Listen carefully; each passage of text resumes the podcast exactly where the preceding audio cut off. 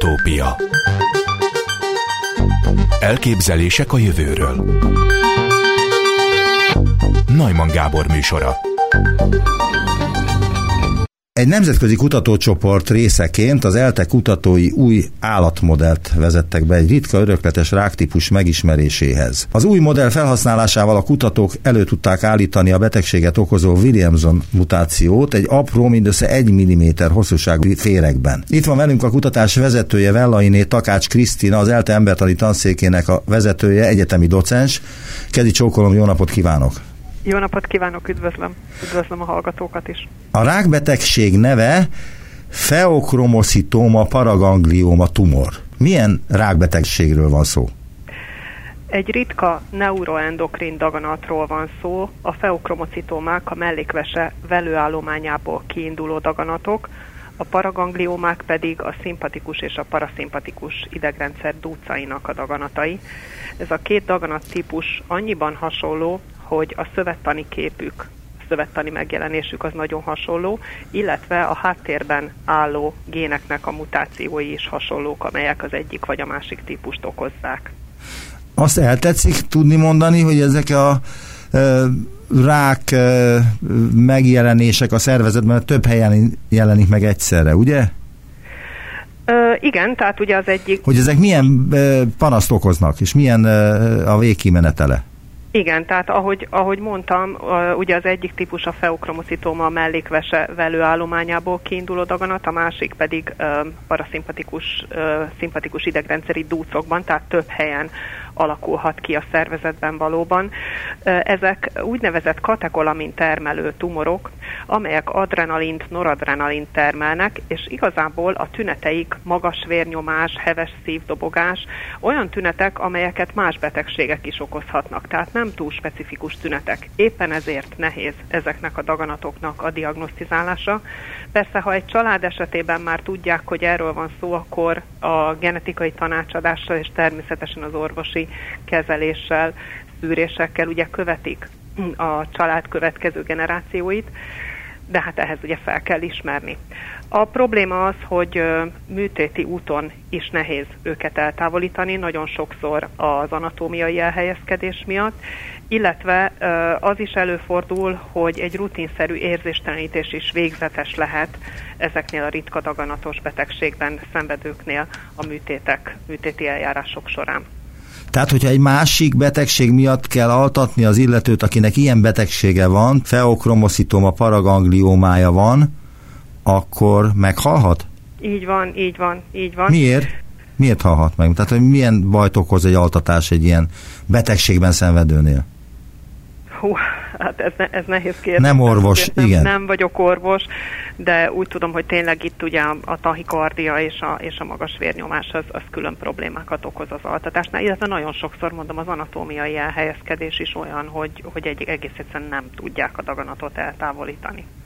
És ez kizárólag öröklés útján terjed? Ö, nem csak, de nagy részük, nagy részük örökletes ezeknek a daganatoknak. Igen, ö, lehet, lehet spontán mutáció által kialakított daganat is, de sajnos nagy mértékben örökletesek. Többször is mondta abban a bizonyos YouTube előadásában, amit megnéztem elő a kutatásról, amit ö, egyébként az ö, tanszékén tartott ö, szakembereknek. Többször is mondta az előadásában, hogy egy olyan család is finanszírozza a kutatását, akik érintettek ebben a betegségben.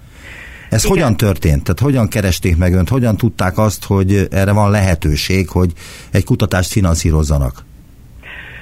Nekem van egy nagyon kedves kollégám, aki, akit úgy hívnak, hogy dr. Ania Mehta, ő egy indiai származású, de Skóciában élő és dolgozó kutató és orvos, és vele nagyon régóta dolgozunk, 13 éve dolgozunk már együtt, különböző rákkal kapcsolatos géneknek a biológiai funkciójának a megértésén, jobb megértésén, és Anilnak a szomszédja igazából az a, az, az úriember, aki a kutatást most finanszírozza, mert az ő családjában történt ez a tragédia sorozat, most már azt kell, hogy mondjam. És megvizsgálták az egész családot, és mindenkinél van ez a hibás gén? Nem mindenkinél, tehát egy kópiában is sajnos ez a hibás gén dominánsan öröklődik, úgyhogy egy kópiában is már problémát okozhat, de a Disease Models and Mechanism című folyóiratban, szakfolyóiratban megjelölt cikkünkben, megjelent cikkünkben egyébként van is egy családfa, amely a család minden tagjának hozzájárulásával mutatja, hogy kik azok, akik terheltek, kik azok, akik hordozzák a mutációt, és kik azok, akik nem. Úgyhogy így kezdődött tulajdonképpen ez a az együttműködés, és hadd mondjam ezt el, hogy az előbb is kiderült ugye, hogy én nem vagyok orvos, és tényleg az orvosi vonatkozásait a kérdésnek sokkal kevésbé ismerem, éppen ezért a Szemelvesz Egyetemen több munkacsoporttal is dolgozunk együtt, szorosan kollaborálunk együtt, például egy olyan csoporttal is, akik, akikhez a magyar betegeknek az adatai befutnak. Hány ember érintett egy ilyen, ebben a betegségben Magyarországon, illetve világszerte? Tehát ez mennyire ritka ráktípus?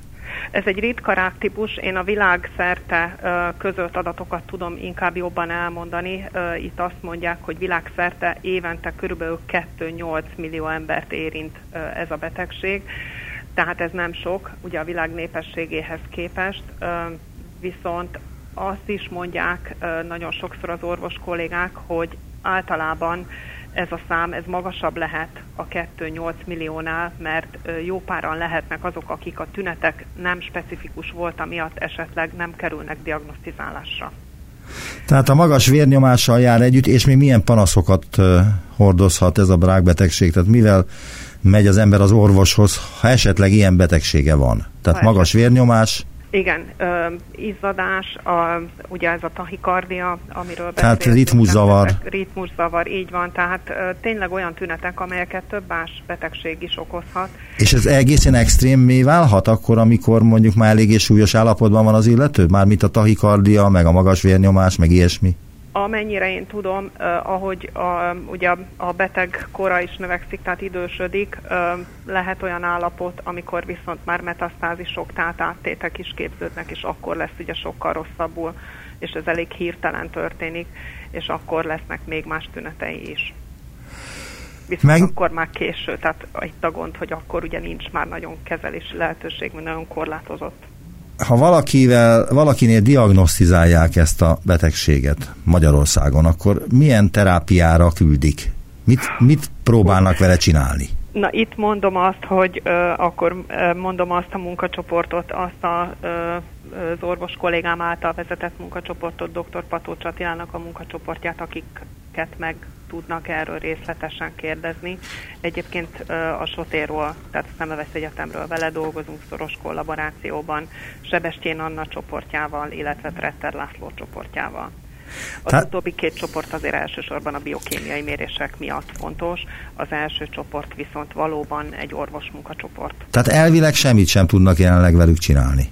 Én akkor azt teszem ki ebből. Nem mondom, hogy semmit, de korlátozottak a kezelési lehetőségek, és amit a doktor úr mondani szokott, az az, hogy amikor áttétképződés van, akkor hirtelen rosszabbodik a beteg állapota, és akkor nagyon nehéz már bármit is tenni. Tehát van egy olyan rákbetegség, amelyel nem nagyon lehet semmit sem kezdeni, igen. Esetleg a tüneteket lehet csökkenteni, de igazából áttörést nem lehet elérni. És akkor itt jönnek önök, a ELTE embertani tanszéke, amely megpróbál legalábbis kidolgozni valamilyen gyógymódot erre, ugye? Így van, természetesen én mindig azt szoktam mondani, hogy én úgy képzelem a munkánkat, mint amikor van egy nagy lánc, na az lesz majd a, a kezelési lehetőség és tesztelési lehetőség, és abból mi egy láncszám vagyunk. Tehát mi próbálunk más munkacsoportokkal együttműködve ezen a féregmodellen is jobban megérteni azt tulajdonképpen, hogy mi történik akkor, amikor ez a bizonyos szukcinát dehidrogenáz gén, amelyben a Williamson családban a mutáció előfordul, meghibásodik és elromlik. Tehát ez, ez az első dolog, amit mi hozzá tudunk tenni. A második dolog pedig az, hogyha gyártunk egy olyan modellt, amely ezt a mutációt hordozza, akkor ezen a modellen a gyógyszer targeteket esetleg lehet tesztelni. Azt már mondtam, hogy egy család is beszállta ennek a kutatásnak a finanszírozásába. El lehet árulni azt, hogy nagy, nagyságrendileg mennyibe kerül egy ilyen dolog? Már mint egy ilyen kutatásnak a finanszírozása. Én ezt azért nem tudom önnek megmondani, mert ők egy alapítványon keresztül dolgoznak, és nem csak minket támogatnak egyébként, hanem más brit munkacsoportokat is. El lehet magyarázni a kutatás legfontosabb elemeit a laikusoknak? megpróbálom, ez a legnehezebb kérdés, és igazából ilyenkor próbáljuk megindokolni azt, hogy miért is érdemes ezt a kutatást egyáltalán folytatni, amit, amit mi itt csinálunk. Tehát ez a mutáció, amit Williamson mutációnak neveznek, így a család neve után, a szukcinát dehidrogenáz génben történik. Ez a gén, ez egy nagyon fontos enzimet kódol, a szukcinát dehidrogenáznak az egyik alegységét, amely igazából a szervezet energiatermelésében játszik nagyon fontos szerepet. És ha ez a gén nem megfelelően működik, akkor az energiatermelés, az anyagcsere is módosul. És mi először ezt próbáltuk megérteni, hogy hogyan módosul az általunk előidézett mutációt, ugye megpróbáltuk ugyanezt a mutációt, ami a betegekben kialakult, tehát a betegekben jelen van, megpróbáltuk a féregben is előállítani. Sikerült is. Erre azért van lehetőségünk, ezt hadd mondjam el, mert egy nagyon erősen úgy mondjuk konzervált génről van szó, tehát tulajdonképpen a féregben ez az enzim maga nagyon-nagyon hasonló felépítésű, és nagyon hasonlóan működik az emberhez. Mit jelent az, hogy konzervált gén? ezt jelenti, hogy ö, szinte aminosav sorrendre, tehát a ö, fehérjék építőkövei ugye az aminosavak, és szinte az aminosavaknak a ö, sorrendje is megegyezik a féreg megfelelő gényében és az ember megfelelő gényében. Nem egyezik teljesen meg, de nagyon-nagyon hasonló. Tehát az enzim ugyanazt a funkciót látja el. Ilyenkor van arra esélyünk, hogy egy ilyen nagyon egyszerű modellorganizmusban egyáltalán ezt a kérdést feltegyük, hogy hogyan tudunk vele segíteni ugye humán betegségek esetén. Tehát megpróbáltuk ugyanazt a mutációt előállítani, ez sikerült is, és uh, itt tulajdonképpen... Várjunk csak, hagyd kérdezzek ebbe igen? is bele. Hogyan tudnak mutációt előállítani, előidézni? Um, a, az idei uh, kémiai Nobel-díjra biztosan emlékeznek, igaz? Igen, a, készítettem is erről interjút. A Jennifer Dadna és az Emmanuel Charpentier. Tehát ugye ők, ezek a kutatónők azért kaptak Nobel-díjat, mert a genom szerkesztésnek a, a módszerében értek el áttörést. Tudom, hogy nem csak ők, hanem itt is ugye sok kutató benne van ebben a folyamatban, de például ezzel a bizonyos CRISPR-Cas9 módszerrel, tehát a genom szerkesztésnek a módszerével el lehet azt érni, hogy egy adott aminosavban, nálunk is ez a helyzet, tehát a Williamson mutáció esetében is ez a helyzet, előállítsunk egy olyan fehérjét, amely egy adott aminosavban, egy kritikus aminosavban a betegben lévő hibát e, tulajdonképpen tükrözi és különbözik a normális enzimtől. És sajnos ez az egy aminosavnyi csere, ez egy arginin histidinre való csere, ez a teljes enzimnek a működését és a szerkezetét felborítja. Tulajdonképpen ezt vizsgáltuk, tehát azt látjuk, hogyha ez az aminosav csere megtörténik, az enzim bár ott van, de nem működik, és mi azt próbáljuk megérteni, hogy az állat anyagcseréjére vonatkozóan milyen következménye van ennek az enzimnek a hibájának. Tulajdonképpen egy olyan ö, új anyagcsere mechanizmust ö, vesz fel ez a mutáns állat, tehát egy olyan anyagcserét ö, fog produkálni, amely a tumorsejtekre is egyébként jellemző, laktátot, tehát teljesavat fog termelni, és gyakorlatilag ebből állít elő majd energiát a szukcinát dehidrogenáz enzim működésképtelensége esetén. Aha, ez a cél, ugye? Hogy ezt elérjük? Ez a tény, ez a tény, hogy ez történik, tehát ha a szukcinát dehidrogenáz enzim hibás, akkor egy másik anyagcsere útvonalat próbál a féreg véghez vinni. De ez nem megoldás a rákbetegségre? Tehát ez Na nem egyfajta... Ezt a rákos sejtek is, ezt a rákos sejtek is végzik. Úgy is hívják, hogy Warburg effektus. Tehát amikor az anyagcseréjük eltolódik a laktát képződés felé, ez egy, ez egy jellemző jellemző jelenség, és ezért örülünk mi annak, hogy ezt mi is elő tudtuk idézni a féregben, mert ez azt jelenti, hogy tényleg egy olyasmi működést látunk, mint ami a humárákos sejtben történik. Erről a Warburg effektusról mondani még egy pár, pár szót, hogy ez voltaképpen mi is, mert ugye egy Nobel-díjas tudós, akit Warburgnak hívtak, fedezte fel. Így van, így van, Otto Warburgról van szó, és uh, igazából arról van szó, hogy uh, évtizedekkel ezelőtt történt még Otto Warburgnak a felfedezése, ő is látta azt, hogy a tumorsejtek sok esetben laktátot állítanak elő, és nem igazán értették akkoriban még, ma már talán többet tudunk róla, és többet értünk abból, hogy ezt a tumorsejtek miért csinálják, ugyanis a laktát előállítása az gyakorlatilag kevesebb ATP-t, tehát ilyen energiatároló molekulát eredményez, mint hogyha a citromsav ciklust és a terminális oxidációt, oxidatív foszforilációt egy sejt teljesen végigviszi. Akkor tud belőle a mitokondriumaiban gyakorlatilag nagyon sok ATP-t, nagyon sok energiát előállítani. Várjunk, lepróbálom fordítani, amit az előbb mondott egy perc alatt hogy ez szőlőcukor, ugye? Egy szőlőcukrot állít elő a tumoros sejt, de nem, ugye... Nem, az... laktát, ez tejsav. A tejsav. Tejsav. tejsav. Én keverem már Igen. ezeket, elnézést.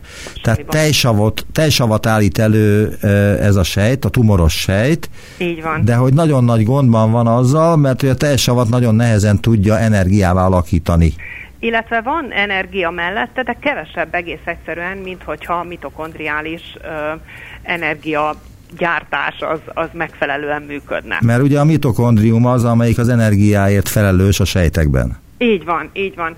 Most ez igazából a tumorsejteknek egy ilyen adaptív működését mutatja. Ők nagyon sokféle körülményhez képesek alkalmazkodni. Például ahhoz is, hogyha a mitokondrium nem működik megfelelően, akkor ugye képesek egy másfajta anyagcserére áttérni, és ez a laktát termelés, és gyakorlatilag ez az, amit mi is modellezünk. Igen, de azt mondja, hogy ez nem jó. Benne. Tehát ez nem elég jó. jó a hatásfoka ennek, ez tehát a rákos jó. sejtek akkor buták? Nem, a rákos sejtek nem buták, a rákos sejtek ezen kívül még rengeteg más biológiai folyamatukat is képesek megváltoztatni, és az adott körülményekhez, mint például oxigénszint is képesek ugye adaptálódni. Úgyhogy egyáltalán nem buták, hanem ha el tudja képzelni például azt, hogy egy rákos sejt ugye rendkívül gyorsan növekszik, és rendkívül gyorsan sokasodik, úgy mondjuk proliferál, sajnos nagyon gyorsan nőnek és sokasodnak, akkor azoknak a tumor belsejében lévő sejteknek, amelyek ö, gyorsan nőnek, de tulajdonképpen a vérerektől távolabb vannak, azoknak ugye kevesebb oxigén jut. És egész egyszerűen az anyagcseréjüket is képesek átalakítani oxigénhiányos állapotoknak megfelelő anyagcserére. Hát a laktát metabolizmus az valószínűleg, tehát a laktát mint energiatermelő folyamat kialakítása is ezzel függ össze. A másik dolog, ami történik ebben a mi mutáns férgünkben, egy pillanat, erre kérde, kérdeznék rá, erre a mutáns féreg, féregre. Általában ugye kisegereket használnak kísérleti, állatként a kutatók, de az egér nem alkalmas ennek a ráktípusnak a modellálására. Egyébként miért nem alkalmas az egér erre? Igen, ez itt egy kivételes helyzet, tehát nagyon sokszor, nagyon gyakran az egér, illetve a patkány a legjobb modellek, genetikai modellek amelyek az adott mutációt, az embernek megfelelő mutációt, ugye, hogyha hordozzák, akkor tulajdonképpen meg tudjuk figyelni azokat a jelenségeket, amik az egérben történnek, és adaptálni tudjuk valamilyen szinten az emberre. Itt pehünk van igazából, tehát a kutatók ezt megpróbálták, persze szukcinát dehidrogenáz mutációt próbáltak az egerekben generálni, viszont ahogy az emberben ugye megbeszéltük még a beszélgetés elején, hogy milyen neuroendokrin tumorok ö, fejlődnek akkor, hogyha ez a mutáció jelen van, az egérben nem ez a helyzet, nem fejleszt tumorokat, úgyhogy emiatt uh, tudják nehezebben használni a kutatók. Egyébként tumoros sejtvonalakon nagyon sok uh, hasonló vizsgálat folyik, tehát azért van a kutatók kezében modell, ez egy tumoros sejtvonal modell. Csak mi élő állatot szerettünk volna, és ha az egér nem megy, akkor gondoltuk, hogy próbáljuk meg. És önök létrehoztak egy új állatot? Mi létrehoztunk egész egyszerűen egy mutáns fonálférget, ami a Williamson mutáció. De a világban ilyen nincsen, csak itt önöknél? Egyelőre még nincsen, úgy tudjuk. Aha, tehát egy teljesen Igen. eredeti új állatot teremtettek? E, ez egy C-elegáns, tehát ne gondoljon arra, hogy mi egy másik fajt generáltunk, nem, nem. Tehát egy nematódánk van, ami egyébként egy sérült állat, tehát tudjuk, hogy laktátot generál, tudjuk azt is, hogy ez egy steril állat, tudjuk azt is, hogy egy ivarszervi defektje van, de ez egy fonálféreg, igen, csak nem egy egészséges fonálféreg, és próbáljuk ebben a beteg állatban keresni azokat a biológiai folyamatokat, megérteni azokat a biológiai folyamatokat, amik lejátszódnak, és megnézni azt, hogy mennyire hasonlóak a betegekben lezajló folyamatokhoz. Például De hát azt írják abban a cikkben, amire célzott az előbb, nemzetközi világhírű folyóiratról van szó, hogy sikerült létrehozni a tumort ebben a fonálférekben. Nem a tumort hoztuk létre, ez egy érdekes dolog, hanem azokat a hatásokat, amelyek ö, létrejönnek akkor a tumoros sejtben, ugye, tehát a betegekben, az ő tumoros sejtjeikben, ha a szukcinát dehidrogenáz enzim nem működik. Tehát például a hipoxia megemelkedik, a laktát termelés felpörög, tehát a metabolizmus ugye át ö, alakul laktáttermelés. Tehát ugyanaz a kór is mélye ennek, mint hogyha harákos lenne egy ember, és ugyanezt hasonló, mondaná. Igen, hasonló. Én azt nem mondom még, hogy ugyanaz, tehát nagyon sok Akkor hasonló. van még, de hasonló. Bizonyos jegyekben már látjuk, hogy hasonló, ugye ezért is tudtuk publikálni. Tovább kell még mennünk, tovább kell még elemeznünk a, a férget, például a hipoxiának a mechanizmusát, a szukcinát felhalmozódás az hipoxiához vezet, ezt nekünk még tovább kell vizsgálnunk, tovább többet kell tudnunk a modellünkről. Tehát a férgeknek is van magas vérnyomásuk, ez azt jelenti? magas vérnyomásuk az nem, az nem lesz. Egyébként tumoros lehet a féreg, de csak egy szövet, a csíravonalnak a szövete lehet tumoros, tehát ott lehet ilyen kóros, tumoros proliferációt megfigyelni, mint a humán tumorok esetében többi szövetben nem. Magas vérnyomása az nem lesz, viszont például a hipoxia jelensége az, az, az itt is monitorozható, tehát Aha. az bekövetkezhet és monitorozható. Ahogy mondtam, az egyszerű folyamatok, mint az anyagcsere, az is ugye monitorozható, vizsgálható, hogy ugyanolyan irányba tolódik el a mutáció esetén, mint az embernél. Mit gondol, mennyi ideig fog tartani ez a kutatás, illetve milyen eredménnyel zárulhat? Én azt remélem, hogy egy pár éven belül, tehát egy két-három éven belül fogjuk tudni azt, hogy mennyire hasonlítanak a Williamson mutáns féregben végbe menő folyamatok a tumoros sejtekben, tehát a feukromocitómás, illetve a paragangliomás sejtekben végbe menő folyamatokhoz. Ha hasonlítanak, akkor ahogy egy sejtvonalon lehet majd, lehet ma is gyógyszerjelölteket tesztelni, akkor párhuzamosan lehet ezen a férgen is. Nagyon szépen köszönöm az interjút Velainé Takács Krisztina, az ELTE embertani tanszékének eh, tanszékvezető egyetemi docense volt az utópiában. Kezi csókolom, viszont hallásra. Köszönöm szépen, viszont hallásra. Utópia Üdvözlöm Dinnyés Andrást az Utópiában, jó napot kívánok! Jó napot mindenkit szeretettel üdvözlök! A legutóbbi interjút azzal fejezte be, hogy fölösleges bárányokat, egereket, vagy akár musticákat is előállítani őssejt technológiával, mert egy PETI csészében is elő lehet állítani szerveket és szöveteket, és fölösleges kockázatot ad egy élő állat klónozása. Jól mondom?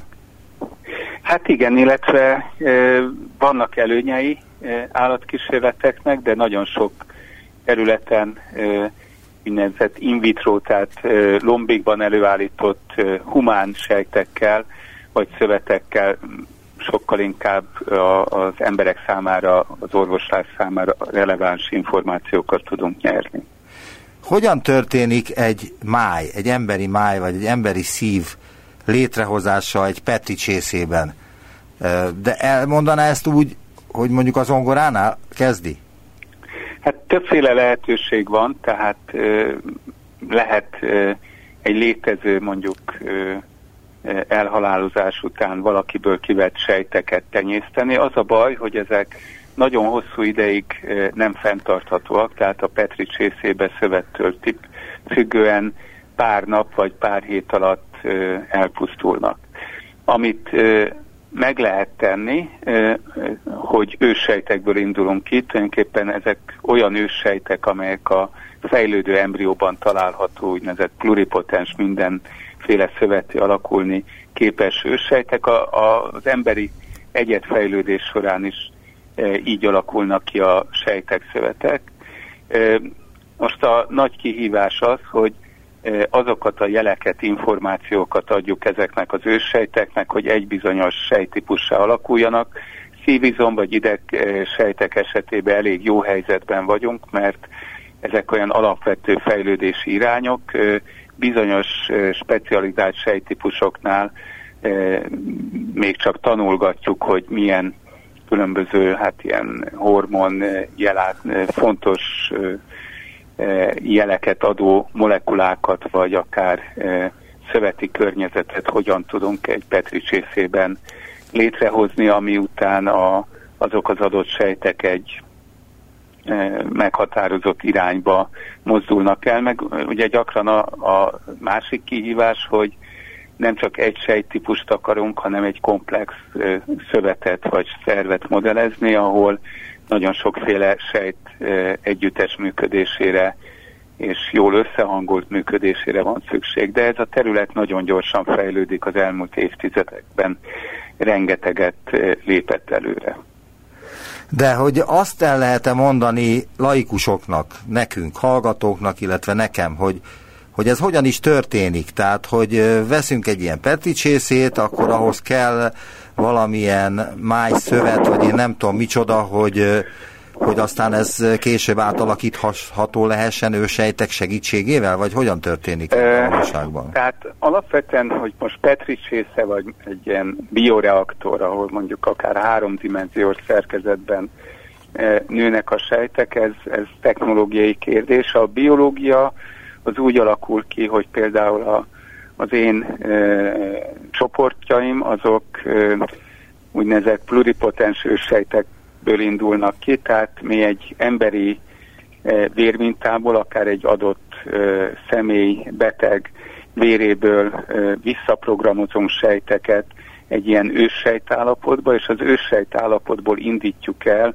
e, különböző specializált sejtek irányába, akár legyen az idegsejt, vagy szívizomsejt, vagy májsejt, és egy több lépsős folyamatban mindig megfelelő anyagokat hozzáadva, és ezzel jelet adva a sejtnek, hogy milyen irányba fejlődjön, eljutunk oda, hogy abból a mindenre képes őssejtből egy specializált, mondjuk központi idegrendszeri agykérekbeli sejtípus alakuljon ki. Voltak éppen önök kutatók helyettesítik a DNS láncot ebben az esetben? Nem, nem, nem. A DNS lánchoz hozzá se nyúlunk, mert uh, ugye a DNS láncban megtalálható alapinformáció az minden sejtben ugyanolyan, tehát sejtípustól függetlenül. Természetesen előfordulnak mutációk még a sejtenyésztés során is, de ez egy más kérdés, ahhoz mi nem nyúlunk hozzá, hanem ahhoz nyúlunk hozzá, hogy a DNS láncban található információ hogy működik. Ezt szaknyelven úgy hívják, hogy epigenetika, ezt úgy kell elképzelni, hogy ott az összes információ, de az információnak csak egy részét használja aktívan egy sejt, és egy szívizomsejt más részét használja az információnak, mint mondjuk egy idegsejt. És ezt Elnézést, a... ezt honnan tudja az a sejt, hogy neki melyik információt kell felhasználnia? Hát ez a jó kérdés. Tehát mikor egy mondjuk egy vérből vett mintából, egy fehérvérsejtből visszaprogramozzuk egy ilyen mindenre képes őssejté, akkor ezt az információt úgymond a, a fehérvérsejt információt leradírozzuk róla, bizonyos olyan ez egy transzkripciós faktor, tehát jelátviteli útvonalakat nagyban befolyásoló fehérjéket adunk hozzá, amik azt mondják a sejtnek, hogy te most őssejt legyél, és akkor ő sejté válik, lejön róla egy csomó információ, ami a fehérvérsejt természetét határozta meg, és utána adunk néhány más molekulát, ami meg azt mondja neki, hogy te fejlődj szívizomsejté. És akkor szívizomsejté fejlődik több lépésben, akár több hetes vagy hónapos érési folyamat során lépésről lépésre eljut oda, hogy egy dobogó szívizomsejt alakul ki belőle, ami már nem őssejt, hanem egy szívizomsejt.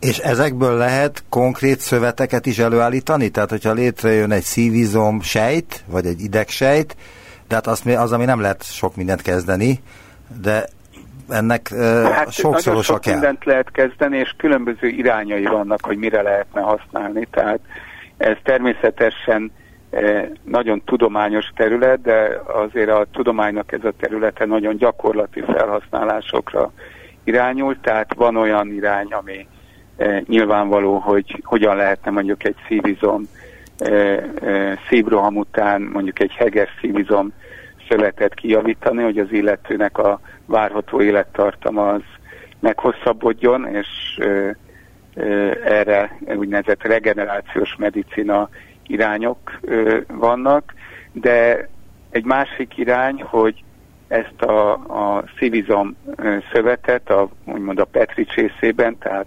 laboratóriumi körülmények között hogyan lehet egy szívbetegség okainak, meg esetleg gyógyításának a modellezésére felhasználni, tehát ilyen in vitro betegségmodelleket hozunk létre, és a harmadik irány az például e, arról szól, hogy a gyógyszereknél, meg a környezetünkben található kémiai anyagoknak a, a, az egyik veszélye, hogy a szívizmot károsítják, tehát ezek toxicitási vizsgálatokra is fel lehet használni in vitro, tehát lombikban ezeket a sejteket, és ez azért nagyon jó, mert jelenleg főképp állatkísérletekben nézik meg ezeket a, a hatásokat, amiknek két problémája van, három is. Az egyik probléma az, hogy ugye ezeket mondjuk egerekben folytatják le, és az egér szívizom az nem pontosan úgy működik, mint az emberi szívizom.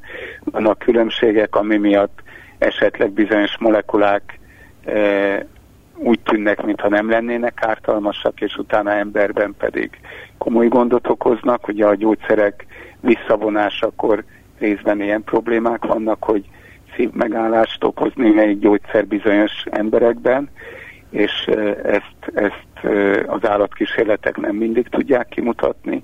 A másik gond az, hogy nagyon drága az állatkísérlet, a harmadik gond pedig egy etikai kérdés, hogy a modern nyugati társadalmak szeretnének minél kevesebb állatot feláldozni eh, kísérletek során, és eh, ebben valóban a kutatók, tudósok eh, hozzám hasonlóan nagyon sokan dolgozunk azon, hogy ne kelljen állatokat felhasználni, hanem így emberi sejtekkel ki tudjuk váltani ezt a területet. Ön a Biotalentum Tudásfejlesztő Kft. alapító tulajdonosa és ügyvezetője. Jelen pillanatban is, ugye? Igen, így van. Így van. Ez volt 15, most már 15 éves a cég, ez volt Magyarországon az első, ami behozta ezt a pluripotens visszaprogramozott ősej technológiát. 2006-ban fedezték fel, 2009-ben már, vagy 12-ben, de nagyon gyorsan, 2012-ben Nobel-díjat adtak egy japán kutatónak, Shinya Yamanakának aki ezt leírta először, és e, mi már 2009-ben létrehoztuk az első ilyen humán e, ősejtvonalakat Magyarországon.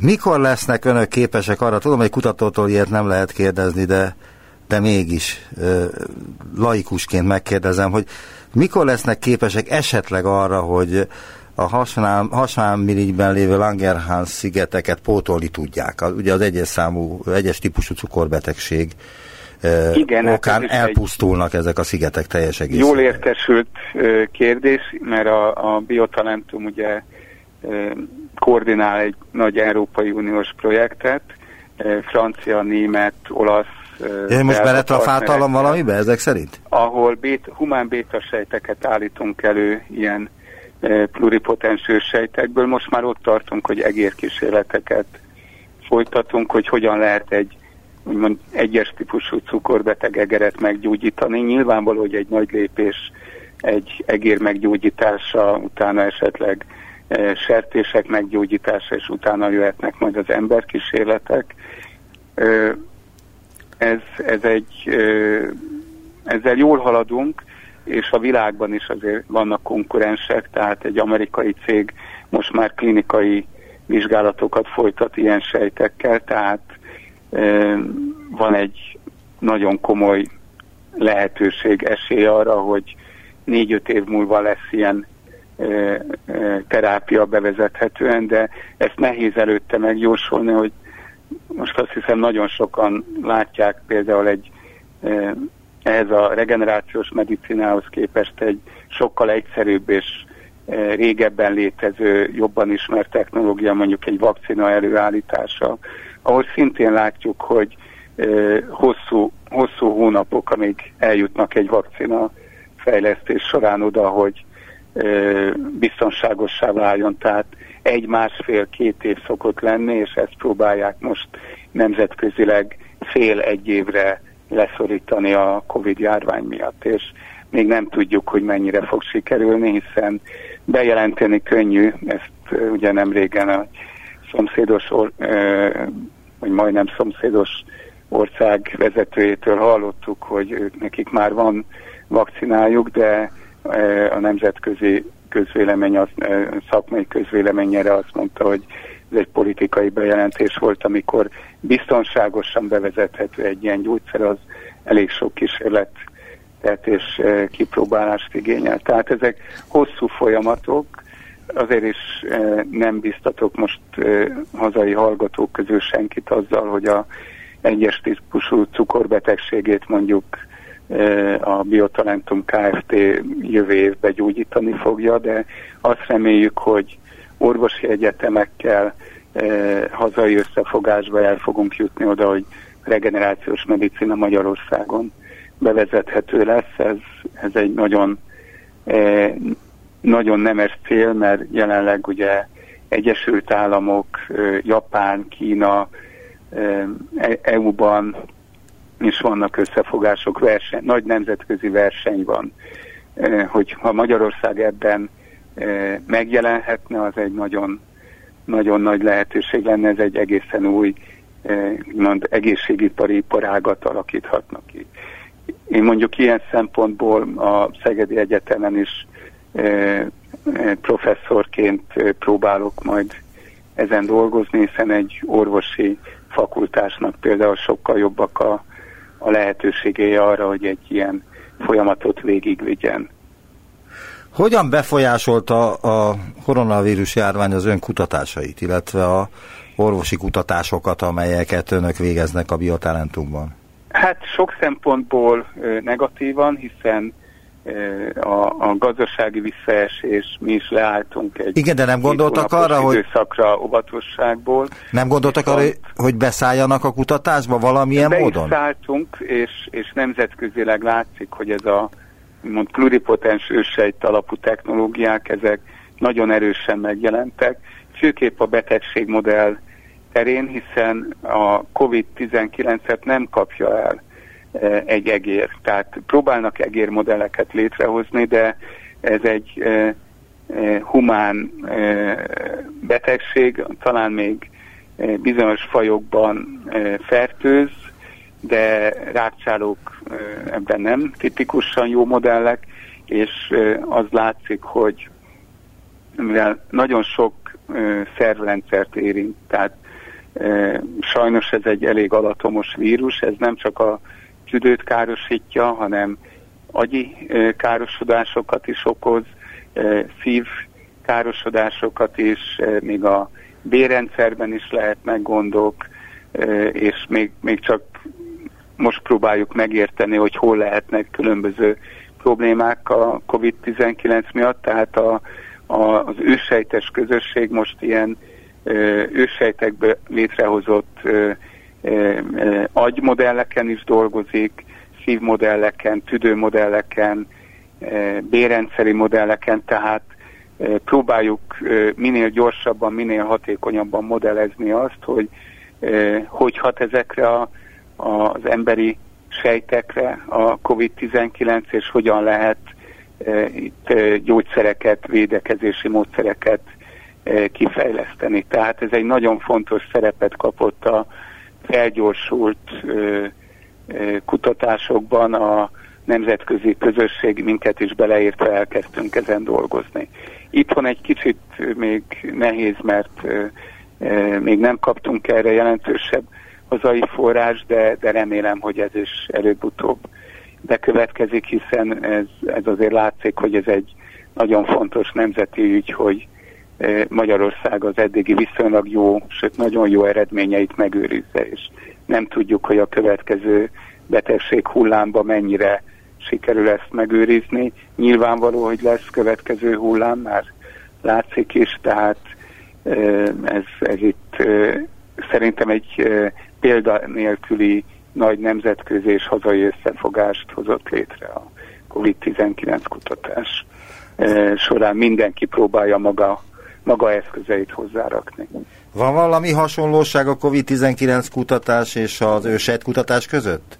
Ez most hát az ősejt kutatás nem azért kérdezem elnézést, mert... használják most a COVID-19 betegség modellezése, tehát a kutatás folyik, és, és ezek a modellek kipróbálás alatt vannak.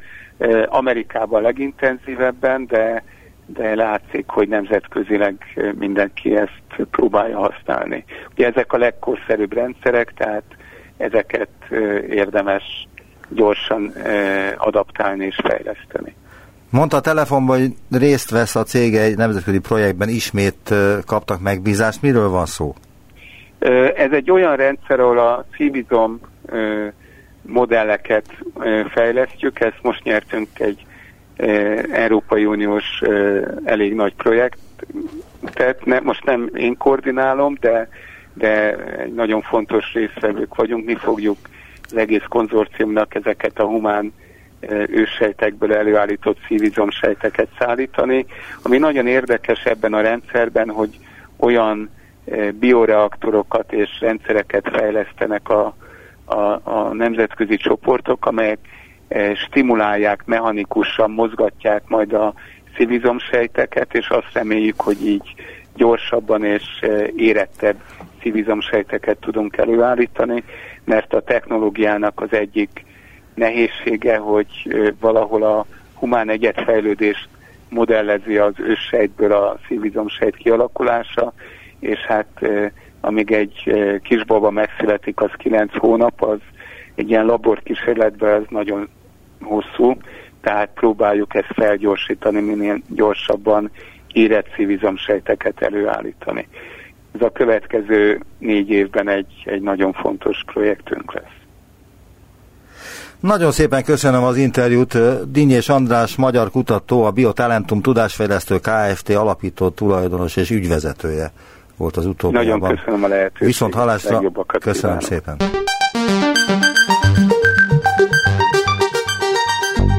Visszaértünk a jelenbe.